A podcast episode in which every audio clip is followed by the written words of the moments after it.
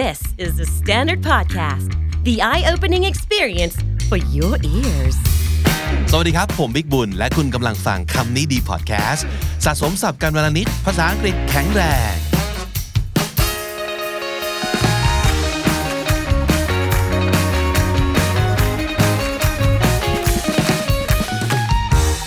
การที่เมืองไทยจะมีทิมพิธาเป็นนายกนั้นจะเกิดประโยชน์อะไรบ้าง กับประเทศชาติเป็นเรื่องที่ต้องติดตามดูกันต่อไปครับ แต่ที่แน่ ๆ การที่มีทิมพิธาเป็นนายกน่าจะมีประโยชน์กับคุณผู้ฟังคุณผู้ชมคำนี้ดี อย่างยิ่ง เพราะว่าปกติแล้วจากการที่เราต้องไปจกศัพท์นะครับ เรียนรู้สปีชการตอบคำถามการให้สัมภาษณ์สื่อต่างๆ จากผู้นำโลก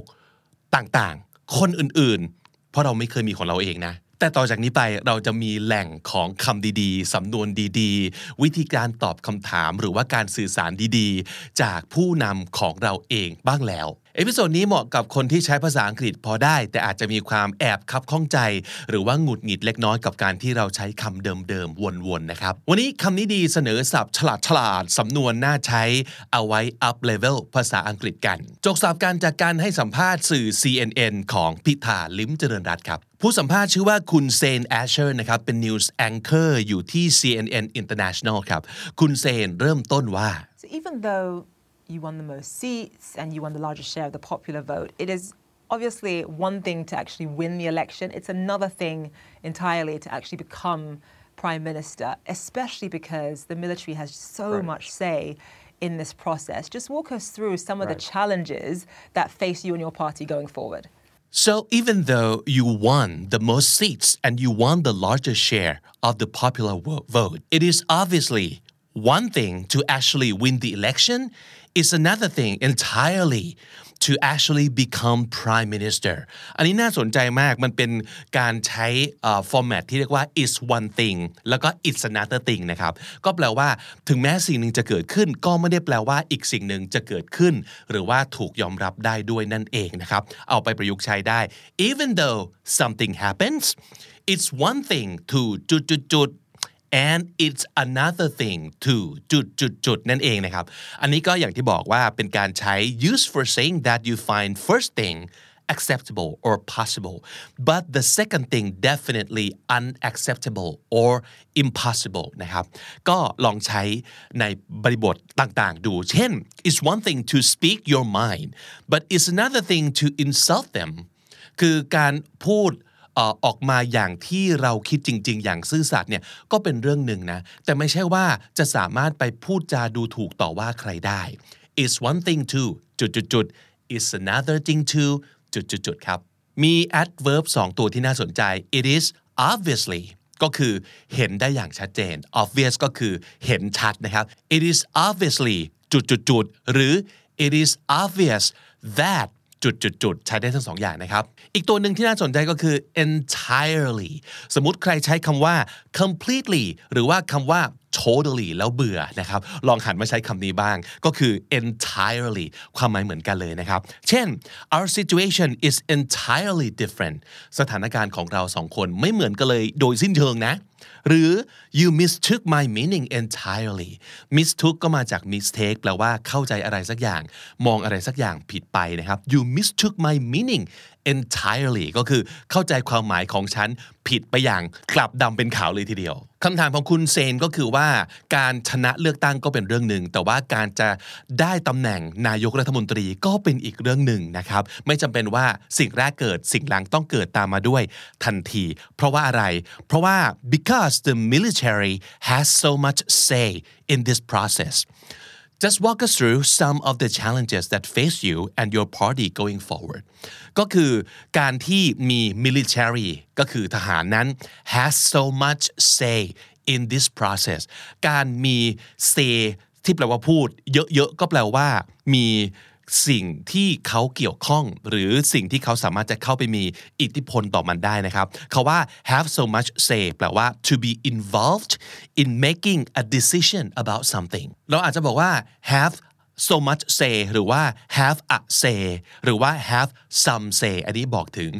ดีกรีที่มีสิทธิ์มีเสียงในการตัดสินใจอะไรสักอย่าง have a say ก็คือมีส่วนในการตัดสินใจ have some say อาจจะมีมากขึ้นมานิดนึงแต่ว่า have so much say ก็คือมีส่วนในเรื่องการตัดสินใจในเรื่องนี้มาก ๆ ครับ อีกสำนวนหนึ่งที่คุณเซนใช้ก็คือ walk us through walk someone through ก็แปลว่า ค่อยๆ อธิบายไปทีละขั้นตอนให้เข้าใจง่ายๆนะครับ to slowly and carefully explain something to someone เอาไว้ใช้ได้ walk us through จุดๆ walk me through จุดๆ ครับ Well, I think it's it's pretty clear that the coalition is taking shape as we speak. Or right now, I have my negotiation team. I have my transition team to make sure that the transition of power is smooth. Uh, however, the process is uh, three steps from now. The election committee has to endorse the candidacy. Then we have to elect a House Speaker. And then the third step would to have uh, joint voting between the lower house and the upper house. คุณพิธาตอบว่า well I think it's pretty clear ค่อนข้างจะชัดเจนทีเดียว that the coalition is taking shape as we speak coalition คำนี้เนี่ยอาจจะเห็นในข่าวบ่อยมากแล้วก็เยอะมากเลยทำความคุ้นเคยไว้ เพราะนี่มันคือคำว่ารัฐบาลผสมนั่นเองนะครับ coalition coalition หน้าตาเป็นแบบนี้ แต่เวลาอ่านออกเสียงรูเดียว coalition coalition coalition coalition คือรัฐบาลผสมครับ taking shape something is taking shape ก็แปลว่ามันเริ่มก่อเป็นรูปเป็นร่างขึ้นมา แทนที่จะบอกว่า it's happening right now นะครับก็ลองใช้คาว่า is taking shape right now ก็คือ uh, to start to develop into something definite or tangible definite ก็คือแน่นอน tangible คือจับต้องได้ครับ และแทนที่จะบอกว่า is happening or is taking shape right now ใช้คำว่า is taking shape as we speak ก็คือ ณขณะนี้แทนคำว่า right now หรือว่า at this exact moment. Right now, I have my negotiation team. I have my transition team to make sure that the transition of power is smooth นะครับ มีคำที่น่าสนใจคือ negotiation team มีทีมงานในการเดินสายเจรจาต่อรอง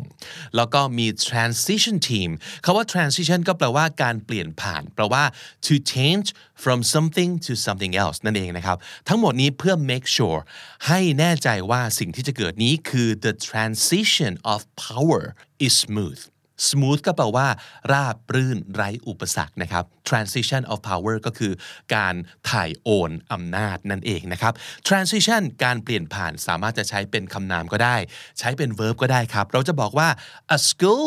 is making the transition from single sex to co-ed single sex ก็คือเพศเดียว co-ed ก็คือ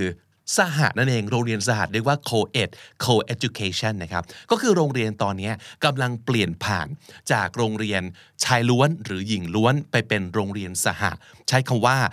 is making the transition from something to something นะครับแต่ถ้าเกิดจะใช้เป็น verb เราสามารถพูดได้ว่า a school is transitioning from single sex to co-ed แบบนี้ก็ได้ครับ however The process is three steps from now. The election committee has to endorse the candidacy นะครับ however อันนี้เป็นคำในการขึ้นย่อหน้าใหม่ที่ดี และเป็นการบอกว่าที่พูดมาทั้งหมดเนี่ยแต่ เพราะฉะนั้นสิ่งที่จะพูดหลัง however ก็คือต้องเป็นอีกทางหนึ่งอีกแบบหนึ่งหรือว่าขัดแย้งกับในช่วงแรกนะครับ หรือว่าเป็นการเพิ่มเติมใจความในอีกแง่หนึ่ง however ก็ใช้แทนคาว่า but นั่นเอง verb ที่น่าสนใจตรงนี้คือคาว่า endorse endorse ก็แปลว่า to make a public statement of your approval or support for something or someone ก็แปลว่าการพูดสนับสนุนออกท่าทีสนับสนุนอย่าง public นะครับแปลว่าไม่ใช่แอบพูดกันอยู่สองสามคนในหมู่เพื่อนแต่ว่าต้องออกมาเป่าประกาศทวีตออกไป แล้วก็ make official announcement ออกไปนะครับว่าฉันสนับสนุนใคร หรืออะไรสักอย่างหนึ่ง ในที่นี้ก็คือกกตต้องยอมรับนะครับ endorse คุณพิธาในฐานะของผู้ที่จะไปเป็นนายกรัฐมนตรีนั่นเอง เราสามารถ endorse อะไรได้หลายอย่างนะครับ เช่นเป็นต้นว่า I endorse their opinion wholeheartedly endorse opinion wholeheartedly ก็คือเราสนับสนุนความเห็นของเขา wholeheartedly คือด้วยความเต็มอกเต็มใจ อย่างเต็มหัวใจเลย อีกอันนึงที่เราจะเคยได้ยินบ่อยๆ กับคาว่า endorse นะครับ คือ celebrity endorsement ซึ่งแปลง่ายๆ ก็คือการใช้ดาราคนดังมาเป็นพรีเซนเตอร์เพื่อขายของขายสินค้านั่นเองนะครับ ในยุคนี้อาจจะมีอีกคำหนึ่งซึ่งมันคือ influencer marketing แทนที่จะเป็น celebrity ซึ่งน่าจะเป็นบุคคลที่ดังระดับดารา หรือว่าค่าตัวแพงๆเนี่ย influencer ก็ใช้งานได้ดี แล้วก็ราคาย่อมเยาวกว่าแบบ flexible มากกว่าในเรื่อง budget นอกจากนั้นข้อดีก็คือ target ได้ชี้ชัดเฉพาะได้มากกว่า แล้วก็เป็นสิ่งที่เรียกว่าเป็น two way communication ส่วนใหญ่การที่เป็น celebrity endorsement ก็คือออกมาทำโฆษณาหนึ่งตัวสื่อสารทางเดียว แต่ถ้าสมมติเกิดใช้ influencer marketing มันจะการเป็นสื่อสารสองทาง เพราะว่าคนพวกนี้จะไป engage กับกลุ่มเป้าหมาย บนโซเชียลมีเดียของเขามีการพูดคุย มีการแลกเปลี่ยนกัน อันนี้ดู friendly มากกว่ากันเยอะนะครับ และอีก 2 อย่างที่เป็นข้อดีของ influencer marketing ก็คือ 1. คุณอาจจะ target ไปที่คนที่เป็นผู้เชี่ยวชาญหรือว่า expert โดยตรงที่เหมาะกับสินค้าของคุณ แต่ถ้าสมมติเกิดถามว่าคนที่เป็นดาราเนี่ยใช้สินค้าที่เขาถูกจ้างให้มา endorse ให้มาโฆษณาเนี่ยมากแค่ไหนมีความรู้มากแค่ไหน อาจจะไม่ค่อยเนาะเขาเอาแค่ความดังอย่างเดียว และอีกอย่างก็คือการจ้าง influencer มาทำ marketing บนโซเชียลมีเดียจะ บวกความครีเอทีฟมากกว่ากันเยอะครับ นั่นคือคำว่า endorse และการใช้งานของมันนะครับ then we have to elect a house speaker house speaker ไม่ใช่ housekeeper ที่เราเป็นบ้านนะครับ house speaker speaker เนี่ยถ้าเกิดพูดอย่างเงี้ยเราอาจจะคิดถึงผู้พูดหรือว่าลำโพงแบบ loud speaker ใช่ไหมครับ house speaker ในที่นี้คือ ประธานสภาครับ และต่อไปสิ่งที่จะเกิดขึ้นหลังจากนั้นก็คือ ต้องมีการโหวตร่วมกันนะครับ to have a joint voting between the lower house and the upper house lower house ก็คือสภาล่างก็คือสภาผู้แทนราษฎรนั่นเอง แล้วก็ upper house ก็คือสวครับ That's where it's uh, politics of elected by 25 million people against appointed of senators from uh, military uh, cool back uh, in the last decade. So that will be the kind of uh, struggles that people are uh, looking at. That's where is politics of elected by 25 million people against appointed of senators อันนี้เป็นการเล่นคำให้เห็นภาพว่าระหว่าง elected กับ appointed elect แปลว่าถูกเลือกมา appointed ก็คือถูกแต่งตั้ง ซึ่งก็หมายถึงสวนั่นเอง vs กับผู้ที่ ประชาชน 25 ล้านเสียงเลือกมา หรือจริง ๆ อย่างที่ภาษาไทยจะใช้ก็คือเลือกตั้งกับลากตั้งนั่นเองครับ แล้วคุณทิมก็ปิดท้ายว่า so that would be the kind of struggles that people are looking at เออผมชอบประโยคนี้แทนที่บอกว่า that people are facing อะถูกต้องสิ่งที่คนกำลังเผชิญหน้าอยู่ แต่ว่าลองปรับเปลี่ยนสำนวนนิดนึงว่าเป็น that's what they are looking at ก็คือกำลังมองอยู่ก็คือมันเป็นสิ่งที่อยู่ต่อหน้า เป็นสิ่งที่เขาต้องเผชิญนะครับ that's what we are looking at that's what you're looking at that's what I'm looking at สิ่งที่เรากำลังเผชิญอยู่ กลับไปที่คำถามของคุณเซนอีกครั้งครับ So in terms of one of the scenarios I mean how do you overcome the powerful sort of voting block in the Senate that has clearly demonstrated time and time again that they prefer a military candidate. How do you overcome that? คุณเซนตั้งคำถามกลับไปว่าจากสถานการณ์ที่เราพอจะมองเห็นซีนารีโอแบบนี้เนี่ยแล้วทางคุณทิพิธานั้นจะเอาชนะ overcome นะครับ voting block ได้อย่างไรก็คือการโหวตค้าน การโหวตเพื่อเซโน การโหวตเพื่อบอกว่าไม่เห็นด้วยหรือไม่เอาเนี่ยจะเอาชนะได้ยังไง เพราะว่าเขาบอกว่าเซเนตหรือว่าเซเนเตอร์เนี่ยสวเนี่ยนะครับก็แสดงให้เห็นอย่างชัดเจนเลยว่าเขา has clearly demonstrated time and time again they prefer a military candidate ก็คือเขาแสดงให้เห็นอย่างชัดเจน demonstrated นะครับ time and time again อันนี้ก็น่าใช้ มันแปลว่า ครั้งแล้วครั้งเล่า ว่าเขา prefer ที่จะได้คนจาก military หรือว่าทหารมากกว่า ย้ำเวิร์บที่น่าใช้อีกครั้งหนึ่ง overcome คำนี้แปลว่าเอาชนะนะครับ เช่น อันนี้ในที่นี้ก็คือจะ overcome การ voting block ยังไง จะ overcome สิ่งที่คุณอาจจะ overcome ได้ เช่น shortcomings คำนี้แปลว่าข้อเสียเปรียบหรือว่าข้อด้อยของคุณ เช่น we can and must overcome our shortcomings นะครับ หรือว่า she struggled to overcome her shyness หรือว่า her fear เธอนั้นดิ้นรนที่จะเอาชนะความขี้อายหรือความกลัวของเธอให้ได้ Well it's it's not just an absolute uh, roadblock only from the senators uh, because the unity of the senators is not the same as it was before four years ago. Uh, for the past four years, you know, the significant shift in public opinion and um, the kind of consensus that's already been developed and shown in the election. So it's not always the case that the senators, even if it's military appointed, will decide on the vote as uh, before in the previous elections คุณทิพิธาบอกว่าจริง ๆ แล้วเนี่ยเรื่องของสวอาจจะไม่ใช่อะไรที่มันเป็น road block ขนาดนั้นก็ได้นะครับ road block ในที่นี้ก็คือ barrier ก็คือสิ่งที่กีดขวางไม่ให้เรา เดินทางไปสู่ความสำเร็จนั่นเองก็คืออุปสรรคนะครับ เหตุผลก็คือตอนนี้ unity of senators ก็คือสวทั้งหมดเนี่ยไม่มี unity เหมือนกับ 4 ปีที่แล้ว ในที่นี้ก็คือว่าเมื่อก่อนเนี่ยในสมัยการเลือกตั้งปี 62 นั้นนะครับ ก็มีความถูกดีไซน์มาโดยเฉพาะให้สวเหล่านี้ทำหน้าที่อะไรเราก็รู้รู้อยู่นะ แต่ว่าผ่านไป 4 ปีแล้วตอนนี้สวทั้งหมด เชื่อว่าไม่ได้คิดหรือว่ามองอะไรต่อมีอะไร เหมือนเหมือนกันอีกต่อไปแล้ว ก็คือ unity นั้นอาจจะไม่ได้มีตรงนั้นอีกต่อไปแล้วครับ คุณที่บอกว่า for the past four years the significant shift in public opinion and the kind of consensus that's already been developed has shown in the election คำว่า significant ก็คืออย่างที่เห็นได้ชัดเจน และมีความสำคัญนะครับคำว่า shift ก็แปลว่า change แปลว่าเปลี่ยนนะครับแปลว่า change in position or direction ก็คือการเปลี่ยนตำแหน่งการเปลี่ยนทิศทาง นั่นคือ shift แต่บางทีไม่ใช่ตำแหน่งหรือทิศทางก็ใช้คำว่า shift ได้ อย่างคำว่า shape shifter เคยได้ยินไหมครับ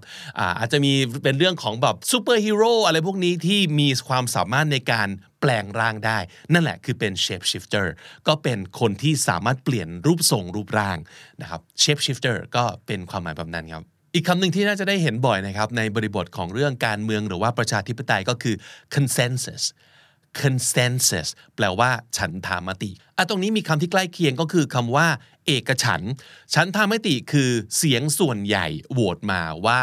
เป็นอย่างไร อาจจะมีคนเซโนบ้าง แต่เป็นเสียงส่วนน้อย และถูกเสียงส่วนใหญ่นั้นชนะไปนะครับ แต่ว่าถ้าสมมติเกิดทุกคนในกลุ่มก้อนนั้น ยกมือ say yes หรือ say no หมดเลยเขาก็เรียกว่าเป็น เอกฉันนั่นคือ unanimously so I think if we keep communicating and we keep explaining what we're trying to do to the country uh, we, we, how well we mean uh, for the future of uh, this country I think that would not be a significant uh, roadblock and the price to pay the cost of going against uh, 25 million votes here in Thailand will be very hefty So I think if we keep communicating and we keep explaining what we are trying to do to the country, how well we mean for the future of this country อันนี้เป็นการตอบคำถามว่าจะทำอย่างไร เพื่อให้ได้เสียงโหวตเป็นฉันทามตินะครับว่าให้คุณพิธาได้เป็นนายกก็คือ แทนที่จะบอกว่าเราจะไปเจรจาต่อรอง เราจะไปใช้แท็กติกต่างๆ คุณพิธาใช้คำว่า keep communicating and keep explaining ซึ่งตรงนี้ผมรู้สึกว่าเป็นการตอบคำถามที่ดี และฉลาด และสามารถจะได้ใจคนที่อาจจะยังไม่เห็นด้วยว่า แทนที่เขาจะมีความรู้สึกว่าเขาจะถูกคุกคาม แต่ว่าเอ้ยอีกฝากหนึ่งเนี่ยเต็มใจจะมาค่อยๆทำความเข้าใจ keep communicating และ keep explaining ซึ่งผมรู้สึกว่าอันนี้เป็นคำที่สำคัญมากๆ ของคนที่เป็นผู้นำครับต่อมาก็ตบท้ายว่า I think that would not be a significant roadblock and the price to pay ก็คือ the cost of going against 25 million votes here in Thailand will be very hefty นะครับ อันนี้เป็นสิ่งที่คุณพิธาก็พูดหลายครั้งในการ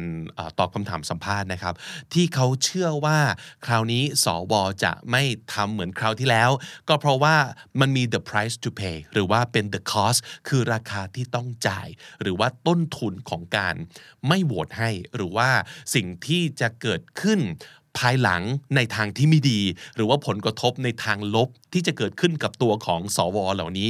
ที่จะไม่โหวตให้กับเสียงส่วนใหญ่ของประเทศนั้น นั่นแหละที่เรียกว่า the price to pay แล้วก็เป็นราคาที่ hefty คำนี้คุณพิธาก็พูดในหลายครั้งเป็นคำที่น่าสนใจมาก แทนที่เราจะบอกว่า huge or big or a lot นะครับความหมายเหล่านี้เนี่ยเราใช้แทนด้วยคาว่า hefty ได้นะครับคาว่า hefty ก็แปลว่า มหาศาลหรือว่าหนักหนาแปลว่า ใหญ่หลวงนะครับ เช่น เอาอาจจะบอกว่า she was quite a hefty woman hefty ในที่นี้เนี่ยแปลว่ามีความแกร่ง มีความบึกบึนนะครับ มีความล่ำสันก็เป็นผู้หญิงที่ เอ้ยไม่ใช่เอวบางร่างน้อยนะ ก็เรียกว่าเป็น hefty woman ได้ หรือจะเป็นอัตราดอกเบี้ยก็ได้นะครับ interest rates have gone up to a hefty 12%ในที่นี้ก็คือขึ้นไปถึง 12%แบบจุกๆเลยทีเดียวนะครับ นั่นก็คือ hefty ในบริบทของอดอกเบี้ยฮะบริบทอื่นก็ได้นะ เช่น hefty salary ก็ได้นะ she has earned a hefty salary ก็คือได้เงินเดือนเงินตอบแทนก้อนใหญ่ ๆ เลย หรือจะเป็น he gave a door a hefty cake นะครับก็คือเตะประตูแบบเตะตูมเลยทีเดียวนะครับ นั่นก็คืออีกหนึ่งการใช้งานของ Hefty ค่อนข้างมีประโยชน์นะครับ ผมอยากจะแนะนำเว็บไซต์อีกหนึ่งเว็บไซต์ที่น่าสนใจและสามารถจะตอบโจทย์ของคุณได้ ในกรณีที่เจอศัพท์ที่ไม่แน่ใจว่ามันใช้ในบริบทไหนได้บ้างทั้งทั้งที่เราแปลออก เพราะว่าเรื่องของคำแปลกับความหมายและการใช้งานบางทีเป็นเรื่องที่เป็นคนละเรื่องกันนะครับดังนั้นสมมติคุณรู้แล้วว่า hefty มีความหมายของการแบบเยอะแยะใหญ่ หนักหนามหาศาล แต่เอ๊ะมันจะใช้ hefty กับสถานการณ์ไหนได้บ้างนะ เข้าไปที่เว็บที่ชื่อว่า sentence-dict com sentence ที่แปลว่าประโยคครับ แล้วก็ dict ที่มาจาก dictionary นะครับ เขียนติดกัน sentence-dict com แล้วคุณสามารถจะพิมพ์คำศัพท์ เข้าไปที่ช่องค้นหาครับ แล้วมันก็จะ generate หรือว่าให้ตัวอย่างการใช้งานเป็น 10 10 ออกมาเยอะมาก เราสามารถจะกวาดตาดูได้เลยว่า อ๋อ มันถูกใช้ในบริบทไหนบ้าง เป็นประโยชน์มากสำหรับคนที่กำลังฝึกภาษาอังกฤษนะครับ so what would it look like if the outcome of this election is subverted um, by the military. I mean, I mentioned in one of my earlier questions that, you know, it's one thing to win the election in Thailand, it's another thing to actually emerge as the winner, as in become a prime minister. What, what's at stake here if the military subverts the will, as you point out, of 25 million people? นี่เป็นวิธีถามที่น่าสนใจมากคือชวนลองนึกถึงสิ่งที่อาจจะเกิดขึ้นในอนาคตนะครับแทนที่จะบอกว่า what do you think will happen เราอาจจะใช้คาว่า so what would it look like นะครับ if if the outcome of this election is subverted by the military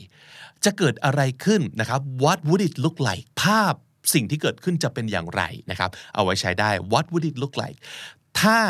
ผลการเลือกตั้งครั้งนี้ถูก subverted by the military คาว่า subvert แปลว่า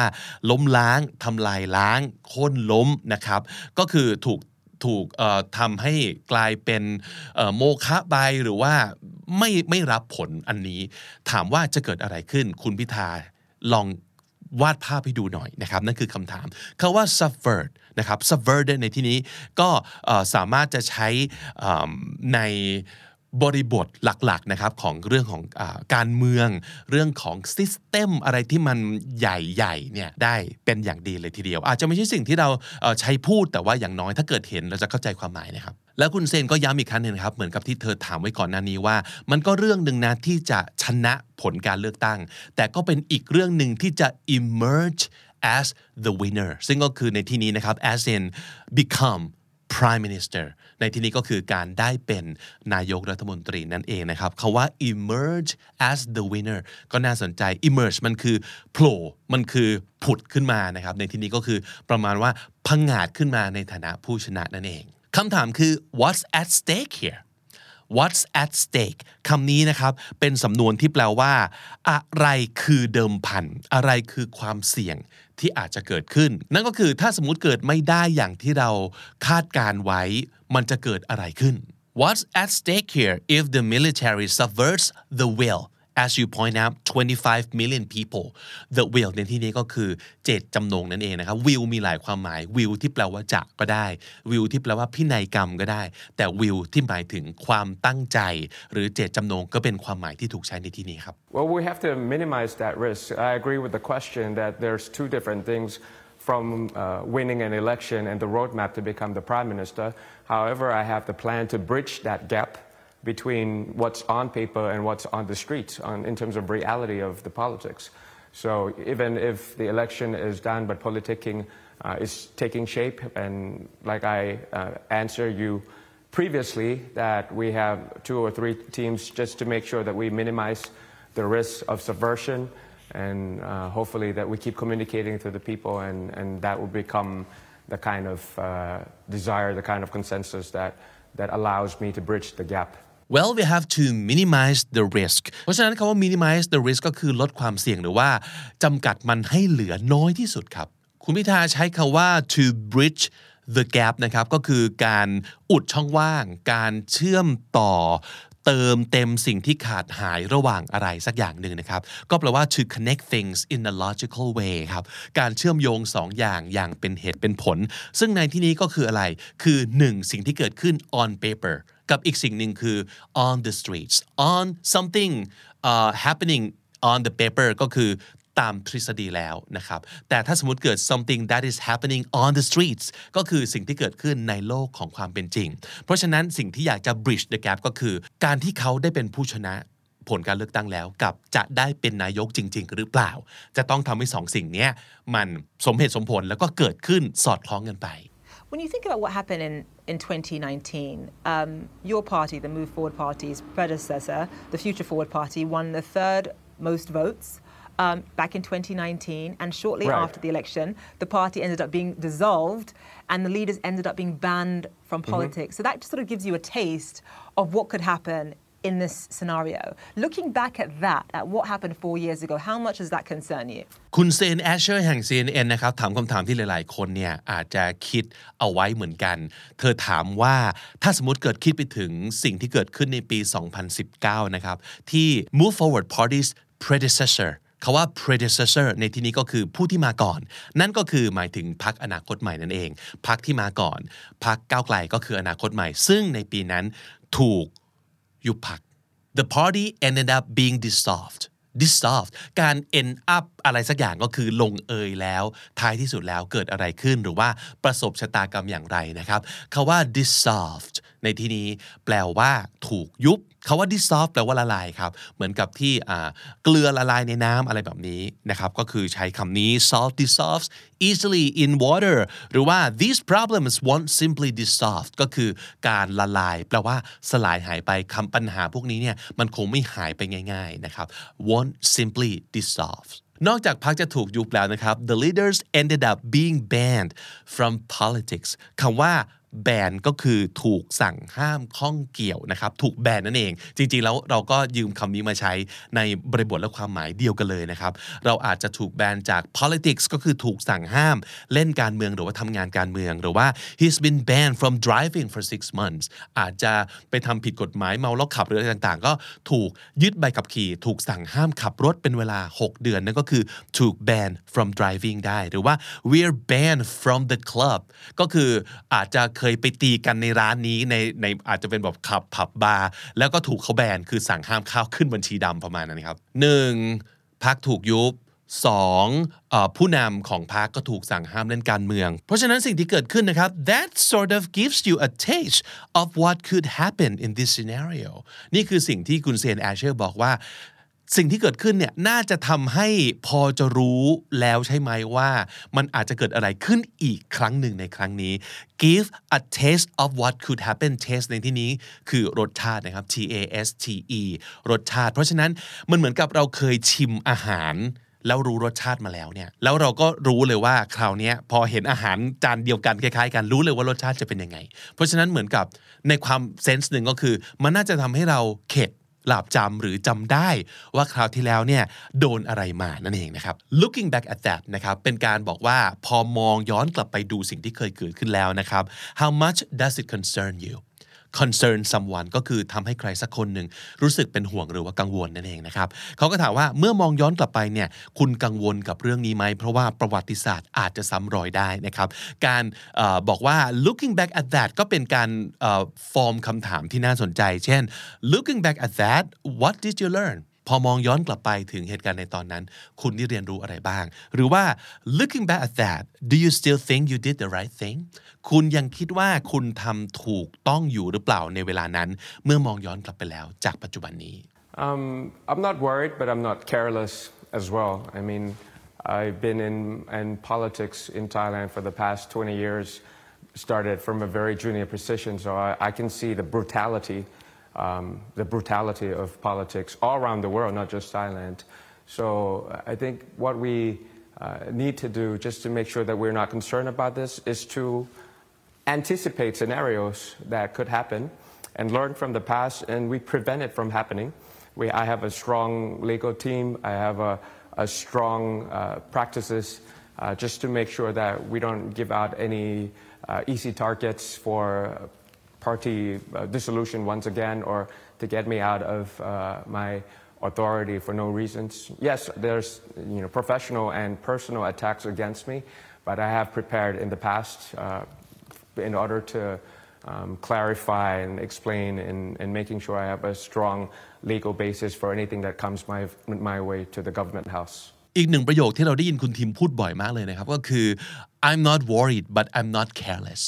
worried ก็คือเป็นห่วงเป็นกังวล careless ก็คือประมาทตรงข้ามกับ careful ที่แปลว่าระมัดระวังนะครับ ก็คือผมไม่ได้เป็นห่วงขนาดนั้น แต่ก็จะไม่ประมาท ไม่ได้แปลว่า วางใจว่าจะไม่เกิดขึ้นแน่ๆ เพราะว่าเขาก็ต้องคิดถึงความเป็นไปได้ แม้จะมีเปอร์เซ็นต์น้อยด้วยนะครับ ประโยคนี้น่าสนใจที่คุณทีมพูดนะครับ I've been in politics in Thailand for the past 20 years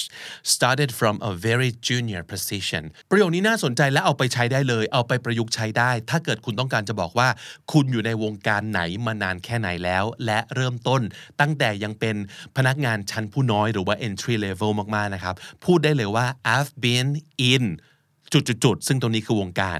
for the past จุดๆๆ years ใส่จำนวนปีที่คุณอยู่ในวงการนี้ไปเลยนะครับ started from a very junior position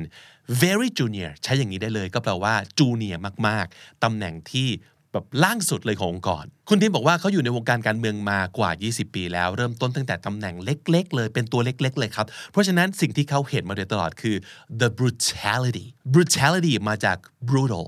brutal แปลว่าโหดร้าย รุนแรงเหลือเกินนะครับ brutality of politics all around the world not just Thailand ก็คือเขารู้ดีว่าไอ้วงการการเมืองเนี่ย มันเสือสิงกระทิงแรดแค่ไหนมันโหด ใครอ่อนแอก็ต้องพ่ายแพ้ไป ไม่สามารถจะอยู่ได้ถ้าคุณไม่แข็งแกร่ง บางทีไม่อยากถูกฆ่าก็ต้องฆ่าเขาประมาณนั้น มันคือ brutality of politics ดังนั้นเขาแน่นอนต้อง anticipate all the scenarios คาว่า anticipate เป็นคำที่น่าสนใจนะครับ ก็คือแปลว่า คาด การความเป็นไปได้ หวังว่ามันจะเกิดขึ้น เป็นต้นว่า and we have to anticipate all the customers needs คนจะขายของ คนจะให้บริการ ต้องรู้คาดหมายไปล่วงหน้าเลยว่าลูกค้าอยากได้อะไร เราจะได้จัดเตรียมเอาไว้ ไม่ใช่ว่ารอให้ลูกค้าโวยวายก่อนว่าทำไมอันนั้นไม่มีทำไมอันนี้ไม่มี แล้วค่อยไปจัดหาให้ อันนี้คือไม่ได้ anticipate ไว้ล่วงหน้า anticipate คือคาดหมายหรือคาดการเอาไว้ล่วงหน้านะครับ หรือเราอาจจะ anticipate any trouble คิดว่าจะมีความยุ่งยากอะไรเกิดขึ้นบ้าง Do you anticipate any trouble คือคุณคิดว่าจะมีความยุ่งยากอะไรเกิดขึ้นไหม ซึ่งอาจจะตอบได้ว่า no we don't anticipate any problems นะครับ ไม่คิดว่าจะมีปัญหาอะไรนะครับ เพราะฉะนั้นคำว่า anticipate เนี่ย เอาไว้ใช้ในความหมายนี้ได้ว่า expect something to happen หรือว่า know that something will happen in the future นะครับ so I think Tim must have tried and anticipated what the interviewers would ask. That's why it looks like he always has great answers ready for all questions. หลายๆ คนคิดเหมือนผมใช่ไหมว่าทำไมทีมพิธาสามารถตอบได้ทุกคำถาม แสดงว่าเขาต้อง anticipate นะครับว่าเขาจะเจอคำถามอะไรบ้าง เจอคำถามจากใครโหดร้ายแค่ไหน หรือว่าคำถามตุกติกแค่ไหนเขาต้อง anticipate ทุกอย่างเอาไว้อยู่แล้ว และเตรียมคำตอบ ซ้อมและทำความเข้าใจคอนเทนต์ของเขาหลักการของเขาหรือว่าตัวเลขของเขาเอาไว้ให้ดี ต้อง anticipate เราถึงจะมีคำตอบที่ดีให้กับทุกคำถามครับ อีกหนึ่งวลีที่สามารถจะเอาไปกอบใช้ได้เลยนะครับ ก็คือสิ่งที่ทิมพูดว่า learn from the past and prevent it from happening ก็คือเรียนรู้จากอดีต และป้องกัน prevent something from happening ก็คือป้องกันบางอย่างไม่ให้เกิดขึ้น ทีมบอกว่าเขามี strong legal team ก็คือมีทีมกฎหมายที่แข็งแกร่งมากนะครับ มี strong practices just to make sure that we don't give out any easy targets นะครับเขาว่า easy targets แปลตรงๆเลยคือเป็นเป้าหมายง่ายๆ ง่ายต่ออะไร ง่ายต่อการโจมตี ง่ายต่อการถูกเล่นงาน เพราะฉะนั้น easy targets ใช้ในบริบทประมาณนี้ได้เลยนะครับ easy target อะไร 1. ก็คือ party dissolution ก็คืออันถูกยุบพักอีก หรือว่า 2. to uh, get me ซึ่งคือคุณทิมนะครับ get me out of my authority for no reason เขาว่า for no reason ก็แปลว่า โดยไม่มีเหตุผลอันสมควร หรือว่าโดยไม่เป็นเหตุเป็นผล ไร้เหตุผลสิ้นดี for no reason นะครับ เช่น he snapped at me for no reason คาว่า snap at someone ก็แปลว่า หันมาตวาดแวก หันมาเหวี่ยงใส่นะครับ he snapped at me for no reason คืออะไรวะเข้าไปพูดดีๆก็หันมาตวัดใส่นั่นคือ he snapped at me for no reason หรือจะใช้ว่า she started to laugh for no reason อยู่ๆนางก็นั่งหัวเราะนะครับ อันนี้อาจจะเอ๊ะเจอพืชบางอย่างเข้าไปหรือเปล่านะครับ อยู่ๆก็นั่งหัวเราะ นั่นคือ for no reason ไม่รู้ว่าทำไม แต่จู่ๆก็ทำสิ่งนั้นขึ้นมา หลายๆ คนอาจจะเคยได้ยินสำนวนนี้ แล้วก็เติมเข้าไปอีกคำหนึ่งว่า for no apparent reason apparent ก็คือที่เห็นได้อย่างชัดเจน for no apparent reason ก็คืออย่างไม่รู้ว่าจริง ๆ มันเป็นเพราะอะไรกันแน่ So these elections, of course, were monumental just in terms of the number of young people, the sheer number of young people coming out and um, showing their sort of ardent opposition to military rule. Um, With that responsibility, just walk us through some of your policy priorities for Thailand over the next sort of uh, f- four to five years. คุณเซนแอชเชอร์ใช้คำว่าการเลือกตั้งครั้งนี้คือ election ครั้งนี้เนี่ยมันเป็นอะไรที่ monumental เขาว่า monument หลายๆ คนอาจจะเคยได้ยินตอนโดยสารรถไฟฟ้า BTS นะครับ victory monument ก็คือ อนุสาวรีย์ชัยสมรภูมิ อะไรที่มันเป็นอนุสาวรีย์มันต้องยังไง มันต้องยิ่งใหญ่มันต้องเป็นหมุดหมายสำคัญ เพราะฉะนั้นนั่นคือ monumental ก็คือมันเป็นเหตุการณ์สำคัญที่ต้องถูกจารึกเอาไว้ เป็นประวัติการณ์อะไรประมาณนั้น นั่นคือ monumental นะครับ but just in terms of the number of young people the sheer number of young people coming out and showing their sort of ardent opposition to military rule ตรงนี้มีศัพท์น่าสนใจหลายอันเลยนะครับ the sheer number of คาว่า the sheer number อันนี้ sheer เป็นคำขยายที่แปลว่า มันยิ่งใหญ่มากมายมัน great มัน extreme อ่านั่นคือคาว่า sheer นะครับ sheer number ก็คือเป็นตัวเลขมหาศาล ตัวอย่างเช่น it was sheer coincidence that we met การที่เราบังเอิญมาเจอกันเนี่ยช่างเป็นเรื่อง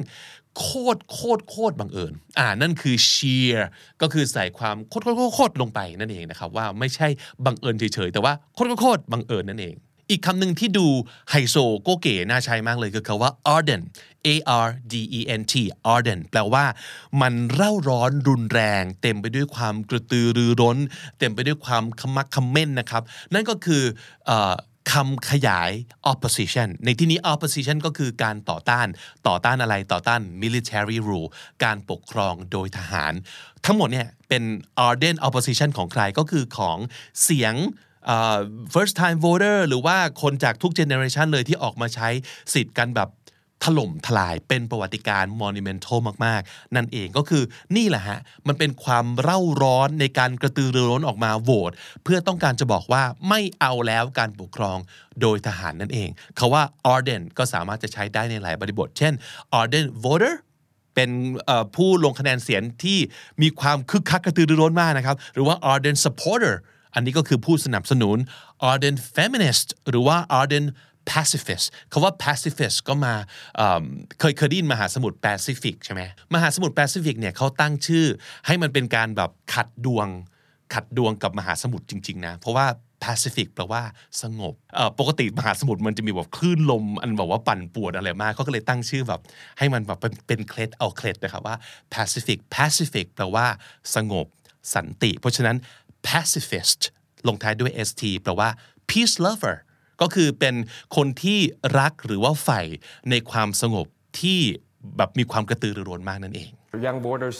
uh, came out a lot, uh, about 5 million new uh, first time voters here in Thailand, but the entire generation, not just the first time, not just the young, you know, the middle age or the old, you know, with the historical voting turnout of seven, almost 76%, that's pretty sensational. Um, in terms of the second fold, you asked me about uh, policy priorities. is actually three Ds. First is to demilitarize. Second is to demonopolize. And third is to decentralize Thailand. I think with the three-prong approach, uh, that's the only way that we can fully democratize Thailand and make sure that Thailand is back to business. Thailand is back on the global arena, making sure that you know the country is contributing as well as benefiting by the new definition of globalization. ทีมพิธาก็รับลูกจากที่คุณเซนอาเชอร์ถามไว้นะครับ ก็คือบอกว่าใช่แล้ว young voters เนี่ย came out a lot about 5 million new time first time voters first time voters ก็คือคนที่เพิ่งจะอายุถึงวัย ที่ใช้สิทธิ์ใช้เสียงในการลงคะแนนเสียงเลือกตั้งได้นะครับแต่ก็ไม่ใช่แค่ first time voter เท่านั้น แต่ว่าคนในทุก generation เลย ซึ่งออกมาใช้สิทธิ์ใช้เสียงกัน เป็นความ historical historical monumental เพราะว่าความหมายคล้ายๆ กันอันนี้ก็คือ มันต้องถูกบันทึกเอาไว้ในประวัติศาสตร์เลยนะครับ เป็นประวัติการครับสำคัญมากๆ ซึ่งตัวเลข 76%ของการออกมาใช้สิทธิ์ใช้เสียงทั่วประเทศเนี่ย เป็นตัวเลขที่สูงมากๆ นะครับ and that's pretty sensational sensational อาจจะมาจากคาว่า sensation มาจากคาว่า sense ที่เราที่เราคุ้นเคยกัน แต่ sensational มันแค่แปลว่า very very good very very exciting นั่นคือความหมายของ sensational นะครับ เราอาจจะเอาไว้ใช้ชมกับสิ่งที่เรารู้สึกว่ามัน attractive มาก คือสวยงามมีเสน่ห์ หรือว่าเป็นสิ่งที่ impressive คือสร้างความประทับใจให้กับเรา เป็นต้นว่า she looks sensational in that dress โอ้โห ใส่ชุดนี้แล้วมันแบบสวยจับ ใจสวยตรึงตาเหลือเกิน นั่นคือคำว่า sensational look sensational สำหรับผู้หญิงสวยงามจนเราตะลึงไปเลยนะครับ หรือว่า their performance was sensational คือมันดีงามมันดีมันดือไม่รู้จะพูดยังไงแล้วคือ sensational นะครับ หรือว่า the show was a sensational success เป็นความสำเร็จที่ แบบยิ่งใหญ่เหลือเกินที่มันสวยงาม sensational มักจะมีความหมายของความสวยงามหรือว่าสุนทรีลงไปด้วย ในความ very very ดี หรือ very very exciting นั้นนะครับ sensational ลองเอาไปใช้กันตอบคำถามของคุณเซนแอชเชอร์นะครับว่า priority ของการค่อยๆ เปิดตัวนโยบายหรือว่าดำเนินการกันไปเนี่ยมันคงจะไม่สามารถแบบ 300 นโยบายทำพร้อมกัน แต่ว่าลองไล่เลียงให้ดูหน่อยสิว่าอะไรสำคัญมากน้อยยังไง prioritize ยังไงนะครับเขาบอกว่า 3 อันแรกเลยคือ 3D นะครับ three Ds ก็คือตัว D 3 อัน D เติม S three Ds ก็คือ demilitarize military ก็คือทหาร demilitarize เอาทหารออกไปจาก การเมืองออกไปจากการปกครองตรงนี้นะครับสองคือ demonopolize เกมเศรษฐี monopoly แปลว่าอะไร แปลว่าคนที่ทำการซื้อขายทำธุรกิจอะไรต่างๆ แบบผูกขาด monopoly มาจาก mono ที่แปลว่าหนึ่ง poly มาจาก pollen เป็นภาษากรีก แปลว่า ขาย คนเดียว ขายทั้งหมด คืออะไรครับ การค้าแบบผูกขาด monopoly เพราะฉะนั้นเขาก็จะทำในสิ่งที่เรียกว่า demonopolize ใส่ดีเข้าไปข้างหน้า แปลว่าไม่ ใส่ ice ลงไปข้างหลัง ice ทำให้เป็น verb demonopolize ทำให้ประเทศนี้กลายเป็นสลายเรื่องทุนผูกขาดนั่นเอง ดีที่ 3 คือ decentralize central center แปลว่า ศูนย์กลาง centralize ก็คือทำให้ทั้งหมดกลายเป็นศูนย์กลาง decentralize กระจายอำนาจออกไปจากศูนย์กลาง 1. เอาทหารออกไป 2. ทลายทุนผูกขาด และ 3. กระจายอำนาจออกจากศูนย์กลางครับ หลังจะบอกว่ามันมี 3D แล้วนะครับ คุณพิธาก็ยังใช้ศัพท์เก๋ๆต่อไปว่า three pronged approach approach ก็แปลว่าวิธีการใช่ไหมครับ เขาบอกว่า เพราะฉะนั้นผมคิดว่าจาก three prong approach นี้ เราก็จะสามารถใด ๆ ต่างๆ ได้ใช่ไหมครับ three prong ในที่นี้ก็คือ prong แปลว่า ง่ามแบบนึกถึงแบบสามง่ามสามง่ามเนี่ย trident มี three prongs นะครับหรือว่าซ่อมแต่ละง่ามของซ่อมก็เรียกว่า prong หรือว่าคราดไหมเออคราดที่มันมีแหลมๆขึ้นมาแต่ละอันก็เรียกว่า prong หรือว่าเป็นถนนสามแพร่งก็ three prong ได้เหมือนกัน เพราะฉะนั้น prong ในที่นี้แปลว่าง่ามหรือแง่นะครับ เพราะฉะนั้น three pronged approach ก็คือวิธีการแบบสามแพร่งนี้นะครับสามสามง่ามสามแง่นี้ น่าจะทำให้ไทยแลนด์นั้น back to business เป็นสำนวนที่ดีงามมาก back to business แปลว่ากลับมาทำมาค้าขายเหมือนเดิม กลับมาทำงานเหมือนเดิม กลับมาใช้การได้เหมือนเดิม ซึ่งก็สื่อว่าก่อนหน้านี้มันไม่ functional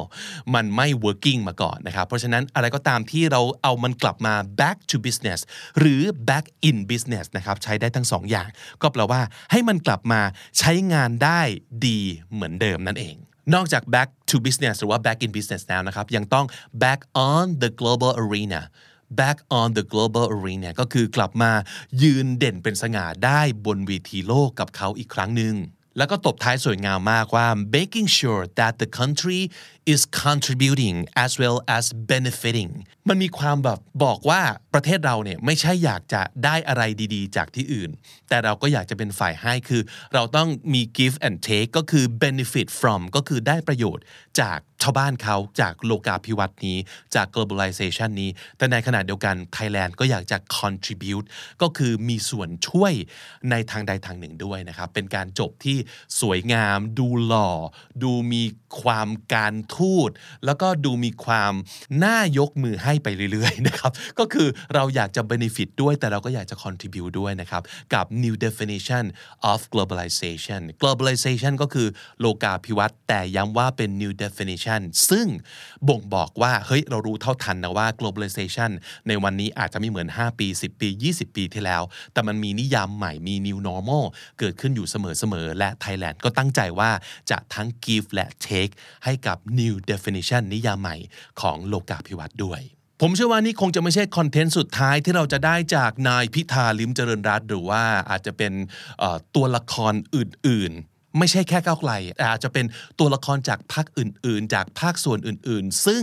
ผมว่าตอนนี้เนี่ยมันเริ่มเห็นแล้วว่าการที่เรามีตัวแทนประเทศ หรือว่าตัวแทนองค์กรก็ได้ ที่สามารถสื่อสารได้อย่างเข้าใจ อย่างชัดเจน อย่างสร้างความรู้สึกดีได้ ทั้งไทยและอังกฤษ